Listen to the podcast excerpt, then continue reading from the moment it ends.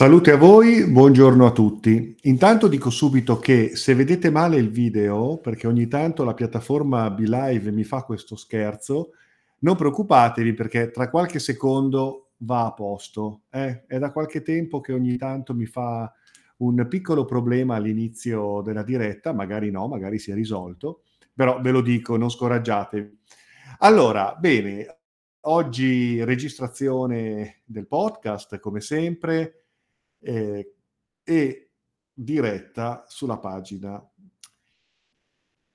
Io colgo questa occasione per eh, parlare del mio approccio alla ricerca interiore, all'esoterismo, all'esperienza magica, al lavoro su di sé, alla ricerca spirituale in generale, in una chiave eh, esoterica, quindi non eh, religiosa, ma eh, indagando il percorso interiore che attraverso varie vie, vari strumenti, diversi approcci, facendo tesoro anche di diverse tradizioni, maestri, scuole, possiamo portare avanti eh, in un'ottica eh, mia. Quindi io vi do così il mio parere su alcune, eh, su alcune cose in base alla mia esperienza. Ok, oggi voglio parlarvi così brevemente di esoterismo e scienza. E vi ricordo comunque che per approfondire gli argomenti con me è sempre possibile contattarmi perché io, oltre ad avere l'accademia che si può frequentare online eh, e creare diverse occasioni, conferenze, incontri, gruppi di meditazione, sono disponibile anche per sessioni individuali online per chi volesse approfondire alcuni temi insieme a me. Allora, esoterismo e scienza, brevemente, brevemente, però voglio porre una domanda. Ma secondo voi l'esoterismo, ovvero la magia, quindi l'approccio a un'esplorazione sovrasensibile, sovrannaturale, l'approccio ad un'indagine profonda, a se stessi, della realtà. Quindi una conoscenza olistica, gnostica, eh, come gnosi, universale, multidimensionale, integrata, l'esoterismo come conoscenza ed esperienza profonda della vita. Ecco, secondo voi è solamente come si afferma, come molti hanno affermato, molti filosofi, molti esoteristi anche, no? hanno affermato in certe occasioni che tutto sommato la magia è la scienza non ancora conosciuta, è la scienza di ciò che ancora in questo momento non sappiamo, non conosciamo, non percepiamo, non misuriamo, non abbiamo scoperto delle leggi della natura, però più avanti, con il progresso scientifico, molte cose verranno scoperte e quindi non sarà più magia. Ecco, il sovrannaturale è visto come qualcosa che al momento è inspiegabile, ma presto o tardi la scienza ci permetterà di scoprire certe cose. Quindi una volta che so io i fenomeni naturali erano attribuiti ai capricci delle divinità, poi si è scoperto che cosa sono, eccetera, eccetera. No? C'è un po' questa idea, questa tendenza a, a pensare che in fin dei conti la magia si riduca a questo. Una scienza non ancora eh, spiegata, non ancora conosciuta, ma la magia è destinata ad esaurirsi perché prima o poi la scienza fare cose che magari in questo momento tendiamo a spiegare in maniera un po' folcloristica, in maniera un po' superstiziosa attribuendo a certi fenomeni un connotato di mistero, ma semplicemente perché la nostra scienza attualmente non ha ancora svelato i misteri di cui stiamo parlando e quindi prima o poi, ecco, il progresso scientifico arriverà a farci capire esattamente come stanno le cose. Oppure, non è forse più interessante e corretto dire che l'esoterismo e la magia siano ciò che ancora non abbiamo scoperto di noi stessi? Ovvero, quindi, è ciò che ancora non abbiamo scoperto fuori di noi e che poi il progresso scientifico ci permetterà di scoprire, partendo da quello che siamo, rimanendo ciò che siamo, ma semplicemente affinando la nostra capacità di osservare, potendo contare su degli strumenti sempre più potenti per indagare l'infinitamente piccolo così come l'infinitamente grande, potendo contare su teorie che attraverso il raziocinio ci permetteranno di verificare certi fenomeni e quindi stabilire certe leggi della natura. Quindi è scienza che ci permetterà di scoprire fuori di noi delle cose. Oppure l'esoterismo è la scienza di ciò che ancora non ho scoperto di noi stessi. Perché sono due cose molto diverse, molto diverse. E io sono per la seconda ipotesi, sono per il secondo approccio, eh? non è un'ipotesi, è un approccio. Eh? Secondo me l'esoterismo, la magia, è ciò che ancora non abbiamo scoperto, ha a che fare, ecco, ha a che fare con ciò che ancora non abbiamo scoperto di noi stessi esplorato di noi stessi, risvegliato in noi stessi. Perché dico che sono due cose diverse? Perché se io limito il dire che la magia, mi limito dicendo che la magia non è altro che la scienza non ancora scoperta, non è altro che il fuori di noi non ancora esplorato nel modo corretto.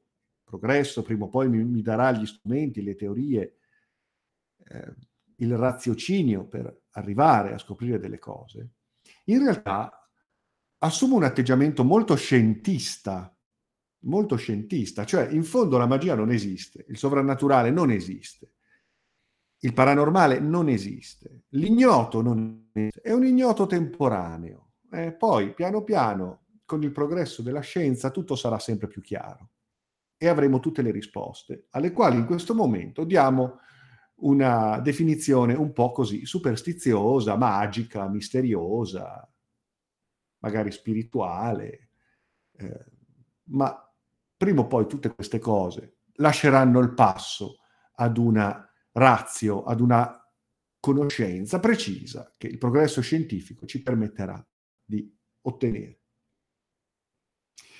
È un atteggiamento scientista, quindi l'esoterismo, la magia sono un fenomeno provvisorio, temporaneo. In realtà, eh, se esistono certi fenomeni a cui non diamo spiegazione, prima o poi la spiegazione arriverà. Ecco, se esistono dei fenomeni a cui non diamo spiegazione e che non siano semplicemente delle allucinazioni dei sensi o della mente. E quindi pazientiamo perché prima o poi il progresso ci permetterà di scoprire tutto quanto. La scienza, ecco, non ancora scoperta, ecco che cos'è la magia. La magia è la scienza non ancora scoperta. Quindi è un atteggiamento molto scientista che porta l'esoterismo comunque a essere inquadrato in un razionalismo scientifico che vuole appunto scientizzarlo, analizzarlo, prendere le distanze da certe ehm, adesioni ad una visione più ampia delle cose, eh, perché non c'è una visione più ampia. La, la realtà è quella, dobbiamo scoprirla, eh, però non è che ci sia qualcosa di, di incredibile che, che debba essere esplorato con altri approcci, dobbiamo solo affinare la nostra sensibilità la nostra, la nostra misurazione, i nostri strumenti scientifici, tecnologici, di verifica, eh, seguendo il metodo scientifico, no? quello di, eh, da Galileo in poi, insomma.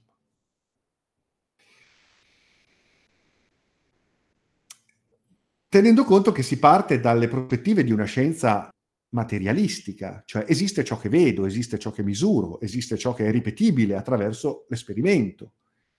È una scienza fisica, è una scienza molto sensoriale, percettiva, materiale, materialistica. È vero ciò che vedo, è vero ciò che misuro, è vero ciò che è ripetibile, tutto questo non esiste. È, una, è un'illusione che prima o poi, presto o tardi, quando anche ci fosse, solo lì, in attesa di essere spiegata meglio e capita attraverso gli strumenti della scienza, della scienza, così come da Galileo in poi si afferma, no? con l'illuminismo, con, con un certo tipo di approccio scientifico, di quella scienza che io definisco profana, perché comunque per scelta tende a escludere tutta una gamma di sensibilità per rifarsi ad una sensorialità molto materica, mm, molto pragmatica nel senso del positivismo razionale secondo quell'accademismo scientifico che oggi impera, dimenticando che in passato scienza, magia, esoterismo, spiritualità, filosofia, arte erano un tutt'uno.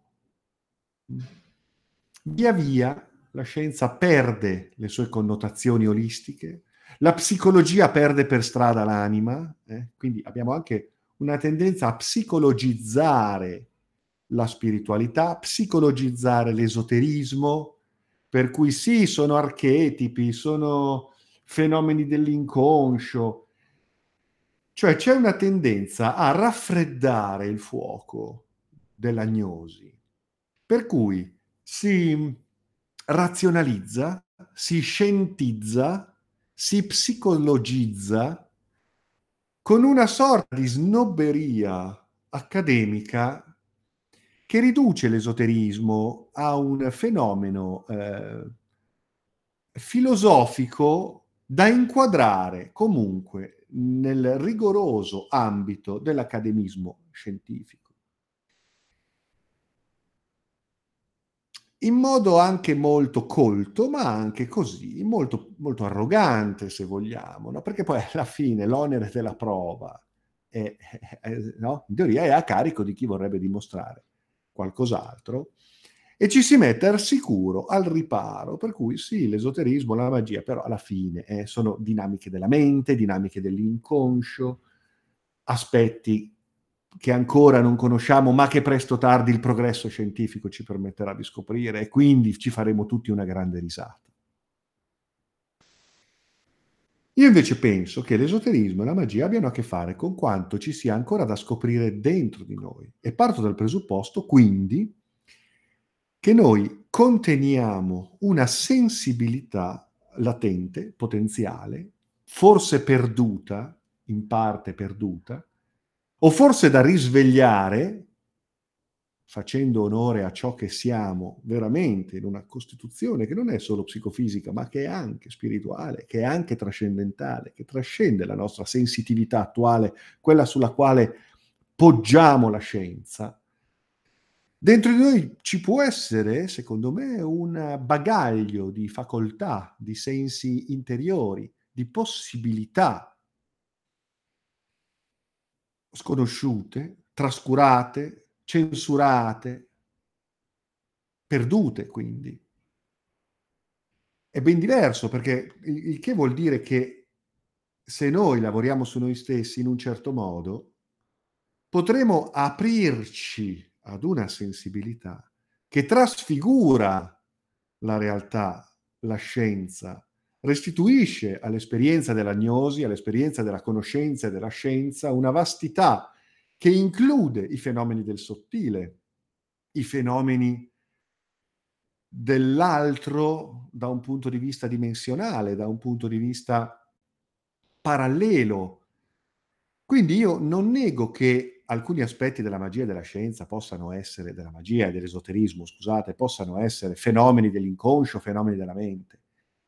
Ma non è riduttivo questo, questo si dovrebbe spiegare, integrare, completare, anche mantenendo aperta la porta di quel dubbio per cui la realtà sia qualcosa di molto più complesso, ma perché noi siamo molto più complessi di quello che sospettiamo. Anziché quindi fermarci ad una percezione sensoriale dalla quale poi nasce un certo metodo scientifico, monco, direi lasciamo aperte le porte di quell'esoterismo, di quella magia, che ci permette di lavorare in noi stessi per creare i presupposti di una sensibilità risvegliata che includa delle facoltà ora latenti, potenziali, perdute, recuperabili, riattivabili, evolvibili, che ci permetterebbero effettivamente di trascendere di gran lunga le dimensioni spazio-temporali e fisiche, con le quali vogliamo leggere tutto quanto, pretendiamo di dare risposta a tutto quanto, pretendiamo nelle quali di confinare l'esoterismo e la magia. Quindi è una questione di risveglio di una sensibilità superiore. Ed è un risveglio che segue la logica della scienza, ma che non si rinchiude nello scientismo materialistico, per cui alla fine la sappiamo già tutta. E quindi ecco che i fenomeni sovrannaturali, i fenomeni medianici, i fenomeni ufologici o contattistici, i fenomeni del sottile, i fenomeni taumaturgici, non possono essere esclusi perché o non veri o frutto di ciarlataneria o derivati da psicopatie e malattie mentali. E quindi sono buffonate, sono malattie della mente, dell'inconscio, sciocchezze, perché è vero solo quello che vedo e tocco, secondo un metodo molto limitato di concezione anche della, della realtà. Recuperiamo una filosofia della scienza che sia veramente olistica, ampia, che ammetta che ci siano espressioni di noi stessi e della realtà che possono essere indagate solo attraverso la magia, solo attraverso un approccio esoterico che tenga conto di una sensibilità e non solo di una sensitività che vada risvegliata e che possa quindi permetterci di accedere anche ad una visione più ampia da un punto di vista etico, filosofico, spirituale, che possa permetterci davvero di comprendere che la realtà non può confinarsi entro il regime di un materialismo che possa veramente comprenderci che noi non possiamo identificarci in assoluto solo con il corpo, per cui con la morte tutto finisce. E allora la magia sì, ma era un modo per dare una definizione a qualcosa che ancora non capiamo, ma alla fine la realtà è questa qui e bisogna essere comunque no? razionali, forse per ottenere l'approvazione di un ambiente accademico, perché abbiamo bisogno di conforto e assumere delle posizioni rassicuranti per noi stessi e per gli altri. E riduciamo, tradiamo quindi l'esoterismo, tradiamo la magia. La magia contiene la scienza, ma non il contrario. La scienza non contiene la magia, la scienza per come oggi viene intesa.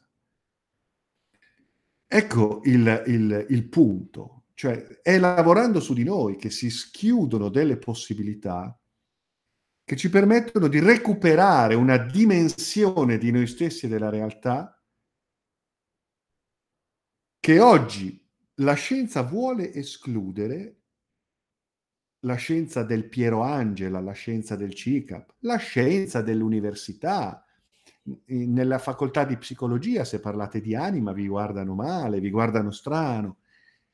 È una scelta recente, riduttiva, che potremmo far risalire a Bacone, da Bacone in poi fino a, fino a queste separazioni no? tra, tra, scienza e, e, e tutto quel, quell'altro che, che, è poi sacro, che è poi il culto, che è poi fede individuale, personale, adesione fideistica ad un sentire che poi diventa religione. Ecco, però con, con Galileo, con, Salvo poi che questi scienziati sotto banco erano alchimisti, studiavano la magia, eh? poi magari venivano pubblicate delle cose postume, per cui si scopriva che magari Newton poi nei suoi bauli aveva i suoi diari da, da alchimista, eccetera, eccetera, ma non lo diceva, non lo poteva dire, perché una visione ampia delle cose veniva derisa, condannata, contestata in quanto non la si conosceva e non la si voleva conoscere.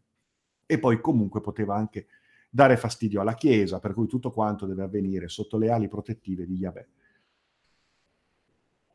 Come diceva Bacone poi quando criticava Agrippa o derideva Paracelso. Allora, eh, dobbiamo forse recuperare una visione più ampia, meno provinciale, della conoscenza e non rinchiudere l'esoterismo entro i confini di uno scientismo, razionalizzandolo, psicologizzandolo, secondo dei parametri di una scienza che non è olistica, quindi non è magica, quindi non è reale, quindi non è vero, non è, non è, non è vera, perché inganna noi stessi prima di tutto e inganna sul, sul, su ciò che è la realtà, su ciò che è la, la concezione della realtà. Ecco, questo è molto, è molto problematico, ok?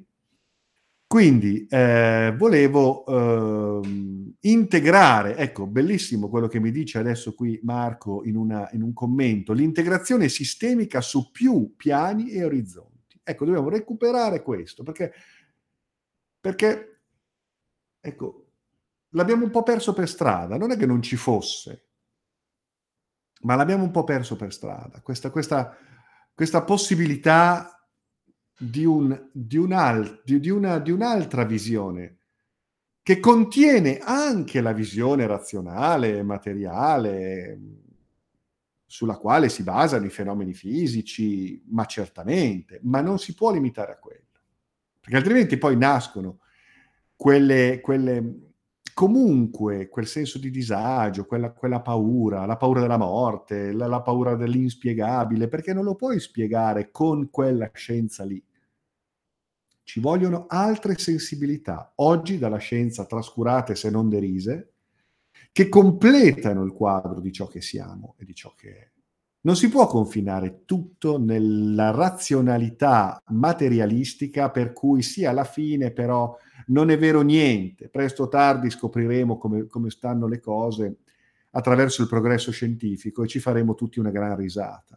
Alla fine sì, i fenomeni ufologici sono tutte sciocchezze, sono fenomeni dell'inconscio per cui ecco che entriamo in relazione con archetipi, ma certo può essere quello, ma anche qualcos'altro. Negare quel qualcos'altro vuol dire negare noi stessi, vuol dire negare la natura di ciò che siamo e confinarla in una scatoletta piccina piccina.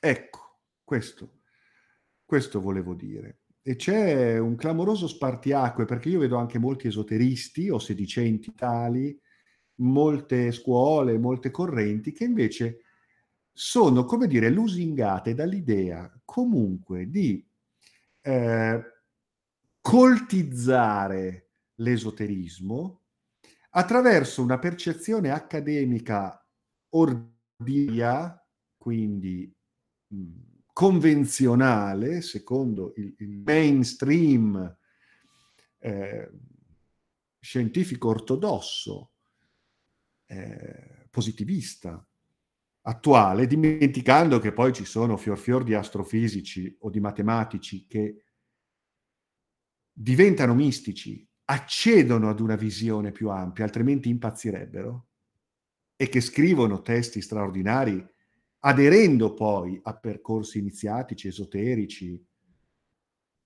che permettono di comprendere la realtà attraverso una visione realmente più ampia. Eh, perché comprendono bene che non, non hanno, attraverso la scienza così come la conosciamo attualmente, gli strumenti per aprirsi a quelle intuizioni e a quelle scoperte che non possono però essere contenute nel nostro cervellino attuale piccino piccino. Però, ecco, diciamo che da Einstein in poi, dalla meccanica quantistica in poi, il messaggio non viene veramente recepito. E continuava ad insistere con una logica pressoché newtoniana, positivista, eh, che non si schioda dal volersi evolvere verso le dimensioni della coscienza, verso le dimensioni di quella scienza superiore che gli antichi definivano come magia.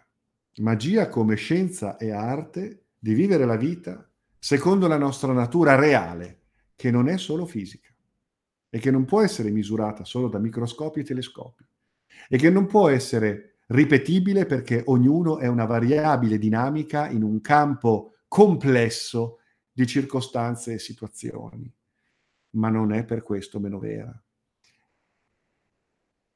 Non si può ridurre tutto ai fenomeni sconosciuti di un inconscio condizionato e suggestionato. Per cui poi se io asserisco una cosa o mi sono ingannato o tutto sommato è un fenomeno della mia psiche forse un po' traballante o perché sono un truffatore che sta facendo dei trucchi. È assurdo come eh, alcune posizioni attuali di molti esoteristi, non tutti per fortuna, ecco, sembrano invece aderire ad una sorta di scientismo,